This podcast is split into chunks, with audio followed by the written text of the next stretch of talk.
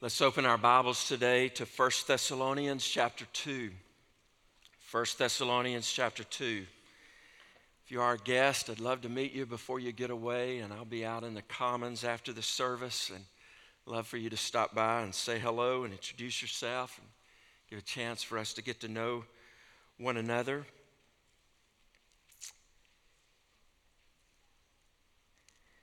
Let's pray. Father, we bow before you and we are celebrating today the firm foundation that we have in you, in Christ, and in your word. And today, Father, we, we offer this uh, time of praise and worship, study of your word. We offer it to you. We are trying to communicate to you by our gathering, our singing, our giving, our praying, the reading and studying of your word, that we love you. We are grateful to you. Grateful for your presence, grateful for your power, grateful that you are with us in this time and always and forever. Father, I pray that your Holy Spirit would be free to work. Protect us from distractions. I pray our hearts would be good soil to receive your word. We pray, Lord, for those that you have in this room today that need their sins forgiven in a personal relationship with you, I pray today they would receive you, Jesus, as Lord and Savior. And even, Lord, as I pray that, I think about a day when I called out to you personally and you saved me and changed my life forever. And I pray that happen for somebody in this room today. We pray these things, Lord Jesus, in your name. Amen. There are many hot button issues that we can think of to address in uh, this day, and I'm particularly thinking of this fall. Many of those hot button issues, if we put them on a billboard or a social media ad that we were going to be addressing those, it might uh, stir some interest. It might draw a crowd. Uh, we could turn our attention to those things, and uh, people come just because that particular topic is being addressed. And many of those issues in our culture do need the influence of God's Word and the instruction of God's Word. We face a changing culture. That's no uh, new news to you. Many times I find uh, that I'm in conversations with people where, as the world changes around us, or even maybe environments change for people because of moving or relocating or new season in life, I'll hear statements like this It would have been good to know that before this. It would have been good to know. I wish I had only known. And so, over these next few weeks, we will be thinking about some things that would be good to know. Um, our, our last few weeks, um, we've looked at God's Word and talked about our church and our life, and we talked about some things that we said these are worth it. The Word is worth it. Relationships, generations, living on mission. It's worth it. It's worth it. But in the midst of dealing with the word and being in relationships with others, and one generation interacting with another generation, and actually living on mission in our world, a lot of things come up where we're saying, yeah, these values are good, but what do I do about this? How do I respond to this? Uh, this is changing so much, and that's a, a world that we live in. Uh, probably few in this room would have been thinking, I certainly would not have thought that there would be a day where uh, in our world that there are more people who smoke marijuana than there are people who smoke cigarettes. Do you know that? In August of this year, a Gallup poll surveyed and found that for the first time in the history of our nation, more people smoke marijuana than they do cigarettes. It's a changing world. We live in a day where men who feel female are allowed to compete against those who are born female. We scratch our heads. What's going on in our world? We live in a world where LGBTQ plus issues are part of our everyday conversation and everyday reality. It's a changing world. And what does the Bible have to say about those things? Was I think about a lot of issues like that that we might uh, say uh, are changing around us, that we're confronted with. I'm personally convicted that um, we may not be prepared to deal with the issues that come into our house until we verify and fortify the foundation on which our home is built. I say that again. Uh, we're not prepared to deal with the issues of our day that come into our house until we verify and fortify the foundation on which our house is built. Much of, the, much of the change in our culture is accepted, even in the church, because there is no firm foundation on which we stand. And our churches may move with the world instead of being a church that moves the world. And so, over these next few weeks, I want to uh, take some topics, some passages of Scripture, and address under this subject of good to know. Because as we confront daily living, there's some things that can prevent us from being in a place where we're saying too many times, I wish I had only known. The series that we will look at over these next few weeks, in some ways, is, um, is systematic theology. Now, we didn't put in social media and we didn't announce ahead of time, come Sunday, we're doing systematic theology. All right? And um, I did think earlier this summer that there might be uh, a few in the crowd that might uh, appreciate Weaver D's and REM, and we could just call this series Systematic for the People. And um,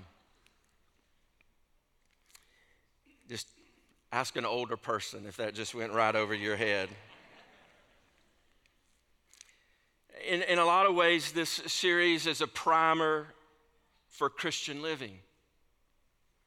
It's preventive medicine, perhaps. It's foundational building. As we address these topics, and particularly today, I want to tell you that I am, in many ways, a product of people that I've learned from. People that have taught me, and people that have given me a foundation, teaching scripture, doing research, and I don't want to say something today that you might um, say, wow, that's, that's brilliant. If I say something that's brilliant, let's say, uh, good job, Holy Spirit, or let's say, uh, he's been reading this week, all right? And I've been influenced in these studies over these days by a 100 year old book by W.H. Griffith Thomas I've been influenced by James Montgomery Boice and Adrian Rogers and Alistair Begg and Al Mohler, just to name a few.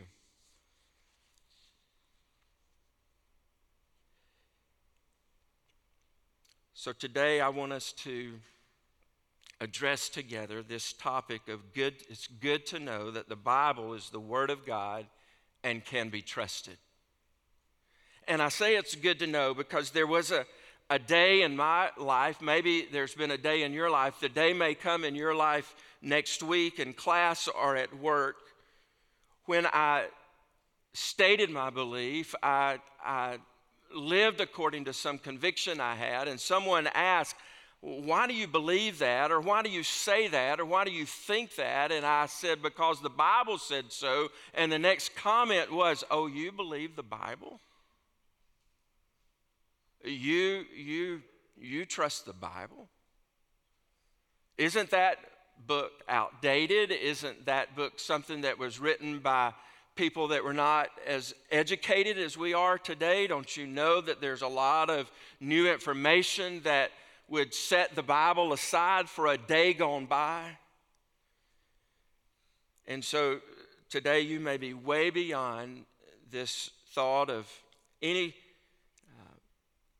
thinking about the Bible, but perhaps for some in this room, we could put it in one place on one Sunday and say, here are some reasons that the Bible is trustworthy. Here's some reasons why you can build your life on the Word of God. Dr. Al Mohler says this. He said, We can address issues of marriage and sexuality and gender, but on these issues, as with all others, we must ask ourselves the foundational question of the ages How do we know what we know? Has God spoken? If so, then is that word authoritative and utterly reliable? And I stand before you today as I stand before you every Sunday, and my intent, as long as the Lord would allow me to do it, to stand before you with the conviction that the Word of God is utterly reliable, that it is trustworthy. And today, as every day, I would preach the Word of God in line with this particular statement. Is a quote from the Baptist Faith and Message about God's Word. It is this The Holy Bible was written by men, divinely inspired, and is God's revelation of Himself to man. It is a perfect treasure of divine instruction. It has God for its author, salvation for its end, and truth without any mixture of error for its matter. Therefore, all scripture is totally true and trustworthy. Week after week after week, that I ask you to open your Bibles. That is the conviction that I come here with in believing that this is God's Word, that He has authored this book, that He has given as its end salvation. There is no error, and it is worthy of our trust. Is worthy of our hearing and obeying. Now, this is not new with us. The very word itself speaks of this type of environment. Look, 1 Thessalonians chapter 2, verse 13. The Apostle Paul, writing to the church at Thessalonica, says, chapter 1, verse 13, and we also thank God continually, and we also thank God constantly for this. What is he grateful for? What would he what would he unceasingly carry in his mind? What, what would he have gratitude for? We also thank God constantly for this that when you received the Word of God, which you heard from us, you accepted it not as the Word of men but as what it really is the Word of God, which is at work in you believers. For you, brothers, became imitators of the churches of God in Christ Jesus that are in Judea. For you suffered the same things from your own countrymen as they did from the Jews who killed both the Lord Jesus and the prophets and drove us out and displeased God and oppose all mankind by hindering us from speaking to the Gentiles that they might be saved. So, as always, to fill up the measure of their sins, but wrath has come upon them at last. What the Apostle Paul was grateful for unceasingly was that when they spoke the Word of God, they received it as the Word of God. And he saw the treasure of the Word, he saw the impact of the Word he celebrated that in their hearts that they were convinced that what they heard and what they were taught was the word of God. And so let me let me give to you here in one place on one day nine reasons that I find the Bible true and trustworthy. Number 1, I would call the first reason that I find the Bible true and trustworthy, the first reason that I would say that we receive this book as God's Word, number one, is generational discipleship. Now, I, I don't know, that's not a phrase that I read in any other author. That is, um, I take the blame for point one, all right? And by generational discipleship, what I'm talking about is that from one generation to the next, all the way to the life of Jesus, that I have been discipled to believe that God's word is true. And there's a biblical basis for this. And it's when the Apostle Paul spoke to Timothy in his letter to Timothy. In 2 Timothy, the last letter that the Apostle Paul wrote, and he wrote it to a young pastor, and he commended him for the faith that he had that had been taught to him by his grandmother Lois and his mother Eunice. And what the Apostle Paul does is he shows that those that were trusted in Timothy's life had given to him something that he could believe. And there was this one generation to the next, passing it on. And I know that when I stand before you today, that one of the reasons that I believe the Word of God is true is because the people that I have found to be trustworthy in my life believe that the Word of God is trustworthy. And you just trace that back from one generation to the next, to the next, to the next, to the next. And I would offer to you that if you're struggling in your belief of the word and the truth of the word, to hold on. To hold on for the Spirit of God to continue to work in your heart and re- reveal to you and show you and convince you, but to hold on to the Word of God because of those that you trust in your life holding to the Word of God. There are three pastors in my life that have been extremely influential on me. I think of Brother Mike Perry, who was my childhood pastor, and he taught me to love people. And I think of Bob Pittman, who taught me to love preaching. And I think of Al Jackson, who taught me to love the Word.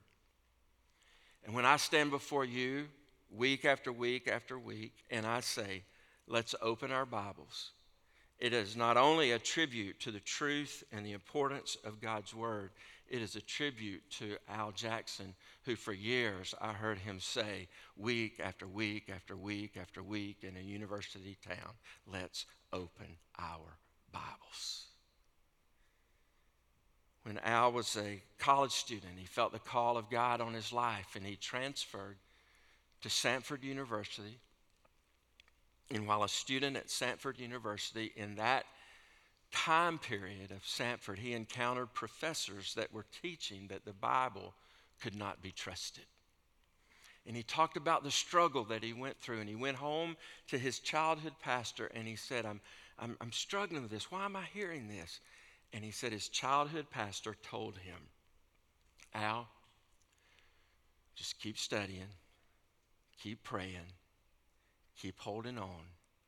And in the meantime, just believe what you heard in your Sunday school class every week from your teachers. So, number one, I would offer generational discipleship as a reason that I believe the Bible is true. Number two, I believe the Bible is true because the Bible, because of the Bible's claims about itself. Throughout the Old Testament, you find again and again God spoke. Thus saith the Lord. In the New Testament, the New Testament makes claims about itself that this is the, the Word of God. I just read to you this verse from 1 Thessalonians chapter 2 that you heard the Word of God, you received the Word of God, and we're thankful that you received it and took it in as the Word of God. Listen to 1 Peter chapter 1. I'm sorry, 1 Peter chapter 1, verse 23.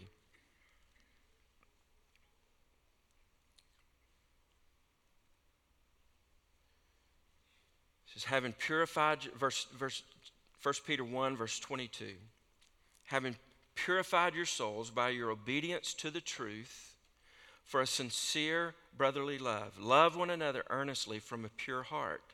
Verse 23, since you have been born again, not of perishable seed, but of imperishable, through the living and abiding what? Word of God. And then again from Peter, in 2 Peter chapter 1 verse 16 for we do not follow cleverly devised myths when we made known to you the power and coming of our Lord Jesus Christ but we were eyewitnesses of his majesty for when he received honor and glory from God the Father, and the voice was borne to him by the majestic glory, This is my beloved Son, with whom I am well pleased. We ourselves heard this very voice born from heaven, for we were with him on the holy mountain, and we have the prophetic word more fully confirmed, to which you will do well to pay attention as to a lamp shining in a dark place until the day dawns and the morning star rises in your hearts, knowing this first of all, that no prophecy of Scripture comes from someone's own interpretation. For no prophecy was ever produced by the will of man, but men spoke from God as they were carried along by the Holy Spirit. The Bible claims about itself to be the Word of God. In the New Testament alone, referring back to the Old Testament, there are more than 280 times, more than 280 times, when the writers of the New Testament spoke about the Old Testament, convinced that the Old Testament was the Word of God. Anytime when you're reading through the New Testament and you find they read the scriptures or searched the scriptures, it is a reference to their confidence in and their trust in what we call the Old Testament. And the Bible claims about itself to be the, in, in 2 Timothy 3:16 to be the inspired word of God, breathed out by God, useful for teaching and instruction, correction and rebuke. The Bible makes its claims about itself. Think about it today if you pick up a book and you've just added it to your library and you sit down and you begin to read the first chapter and that book begins to say to you, Today you're reading in this book a book that will never fade away. What you're holding in your hand today is a book that will be here for eternity. Even after you're gone, this word that I've written will stand forever. Here's what we would think we would think, I must have picked up a copy of what? The Bible. Not an author that was born in New York City on Mass Avenue. We, we, we see claims like that made by people today and we think, that's, that's, but you hold in your hand a copy of a book that is, claims about itself in a most unusual way that it is the Word of God, which puts it on trial for its entire existence of whether or not it is the Word of God. And here we are, some 2,000 years later, a little less than 2,000 years later, of when the canon of Scripture was brought together still standing the test of time, still being proclaimed all over this city, all over this nation, around the globe. A third reason And I find the Bible true and trustworthy. This idea of generational discipleship, the Bible's claims about itself. And number three, the claims of Jesus. The very claims of Jesus. Jesus Christ himself believed Scripture was the Word of God. James Montgomery Boice says the most important proof of the reliability of God's Word is Jesus' view of Scripture. Jesus, we, we see, is without sin. We see that he is the one who lived and died and rose again. And Jesus, being who he is in history, it would seem foolish that the one thing that he would get wrong would be his view of Scripture. But you find him again and again and again in his teaching, in his, in his uh, miracle working, in his life, to constantly refer back to his view of God's Word, particularly the Old Testament, in his storytelling, in his parables, in his quoting. When he spoke of his own resurrection, he spoke of Jonah. When he encountered the enemy, he used the word as the powerful tool against the enemy to defeat him. Number four, the durability of the word. I believe the Bible is true and trustworthy because of the durability of the word. What we hold in our hands today is not a book that was written last year or 100 years ago, but it is a book that has stood the test of time. It is a book that was composed over 1,500 years. And it is a, a book that, with uh, again and again and again, has faced attack and criticism and study like no other book. Think about that. Think about the, the effort and the energy and the money and the lifetimes that have been given by people to try to disprove the Word of God. And yet we still find that, as Adrian Rogers said, that this is not the book of the month, but it is the book of the ages. And it stands the test of time. It's durable under attack. When you think about the enemy's strategy to destroy the work of God, I, I can identify at, at least kind of four fronts of the enemy's strategy. Our enemy seeks to disprove the resurrection. If the enemy could disprove the resurrection, if he could produce a body, if he could take us to a grave where the bones of a, a body could be DNA tested and somehow prove to the world we found the body of Jesus. Apostle Paul says himself in 1 Corinthians that our faith would be in vain if the resurrection was not true. And so the enemy would try to disprove the resurrection on the just like he did from day one of Jesus' resurrection. The enemy has a strategy of dividing the church. And he's won in many, in many ways by dividing churches and creating disunity in the churches. And he has a strategy of destroying believers, and you, th- you see that through persecution around the globe. One of the enemy's greatest strategies is to devalue the revelation of God, to have us in a place where we doubt the word and we question the word and we criticize the word and we want to set the word aside.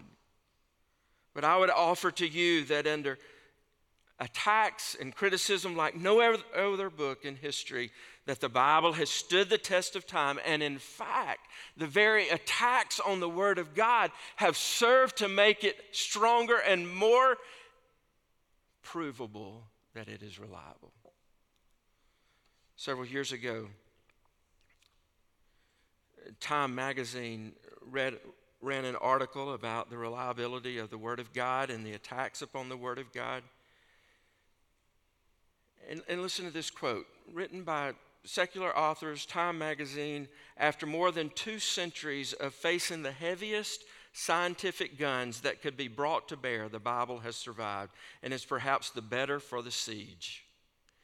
Even on the critic's own terms, historical fact, the scriptures seem more acceptable now than they did when the rationalists began their attack.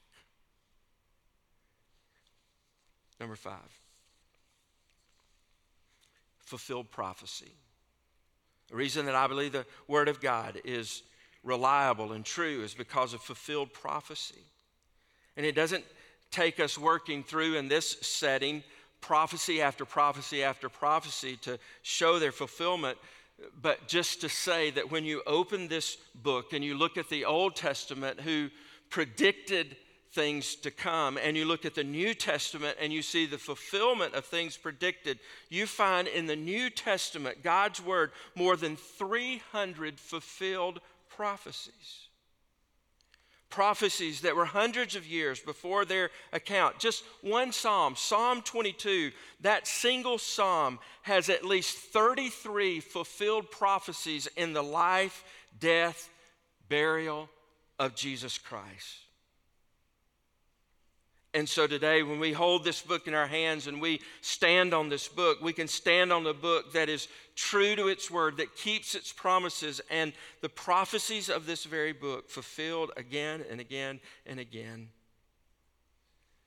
which gives us a great confidence that that prophecy that Jesus will return also will be fulfilled.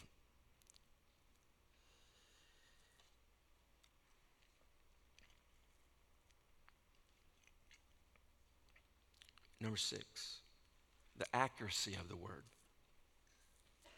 The accuracy of the word.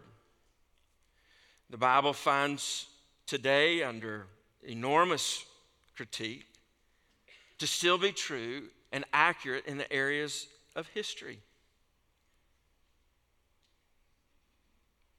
In fact, for years, people doubted the Word of God because of historical facts that they said just cannot possibly be true. Only to soon eat those words because of some archaeological discovery that shows, leaves scientists saying, well, oh, okay.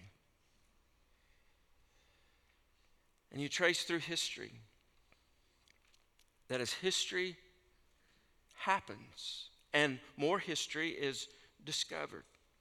That the Bible is not proved less true, the Bible is proved more true. The word is accurate in science.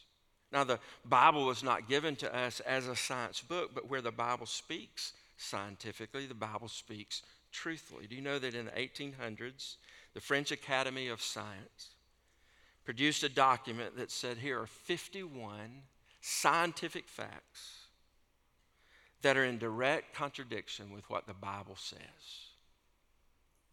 That was produced in the 1800s. Today, when scientists look at those 51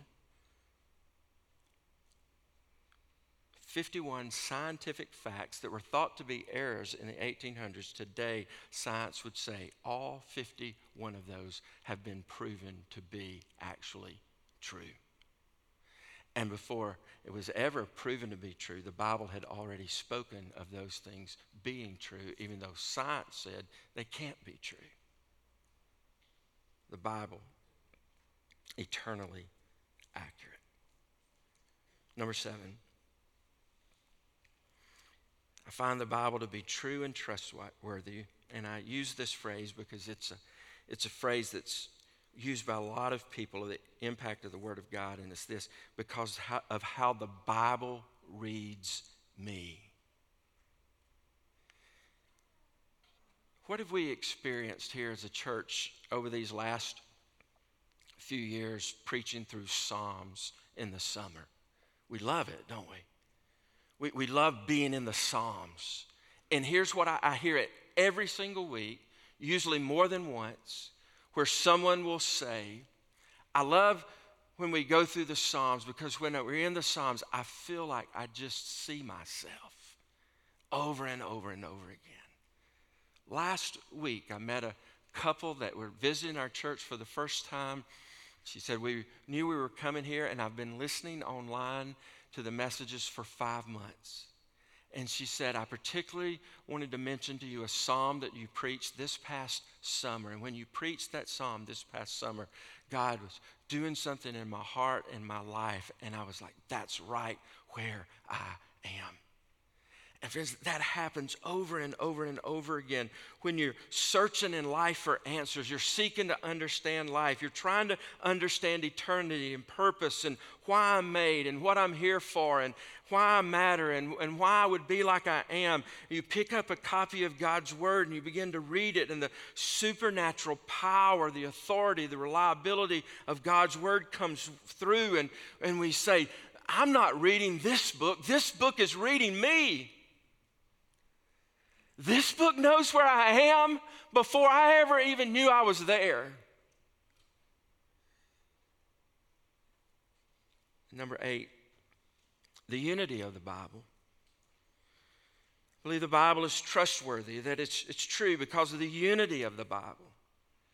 Uh, this wasn't one writer's conference that came together to put this book together. This wasn't one prophet that went out on a hillside and got a vision from God. This book that we hold in our hand called the Bible, that word Bible comes from the Greek word that means the books.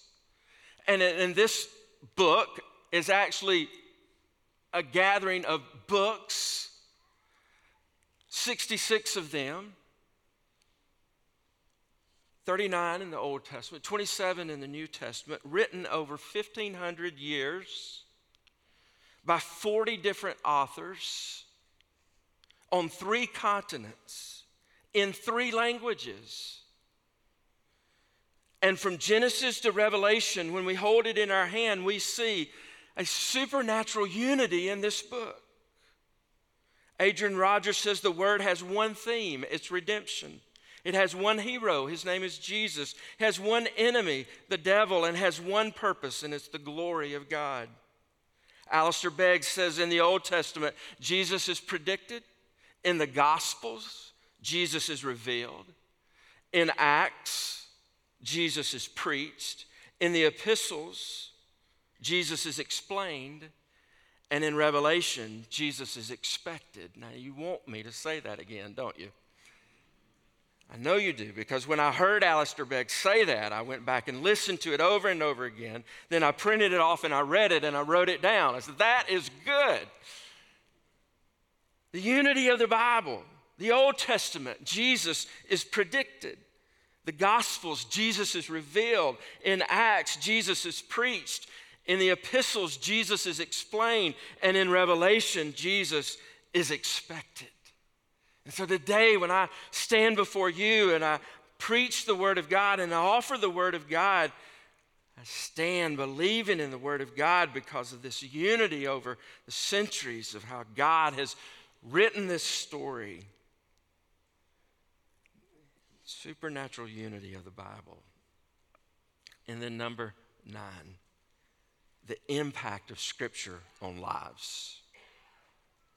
The Word of God was alive and active.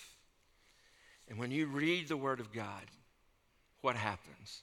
Our lives are changed. It's not good storytelling that changes lives, it's not clear illustrations that tenders hearts, it's not educated and awarded degrees that saves from sin. It is the gospel of Jesus Christ, for which we need not be ashamed, for it is the power unto God for salvation. First Timothy, 2 Timothy chapter 3 says that the scriptures are given to us to make us wise unto salvation. We find out our need of salvation and how to receive salvation and how to live with salvation through the Word of God. And our great hope today is that we can get the Word of God into the hands of people.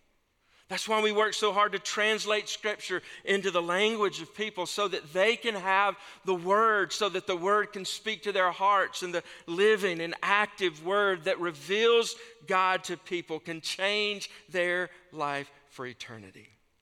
Now, I want to ask our band to come to help us close this morning. We're going to be reminded again of this firm foundation that we have. But as they come, you, you, you might be tempted to say, here they go again, just being Bible worshipers. Listen, we're, we're not committing bibliolatry around here. The, the Bible is not our idol. But I would offer to you that we hold up the Bible as the reliable, authoritative Word of God in the same way that you would use a telescope to see the galaxies. When you look at the stars through a, uh, through a telescope and you discover the majesty and splendor of what seems to be infinite galaxies of stars and planets. We don't walk away hugging and worshiping and bowing down at our telescope. We walk away saying, Look at the glory of the heavens.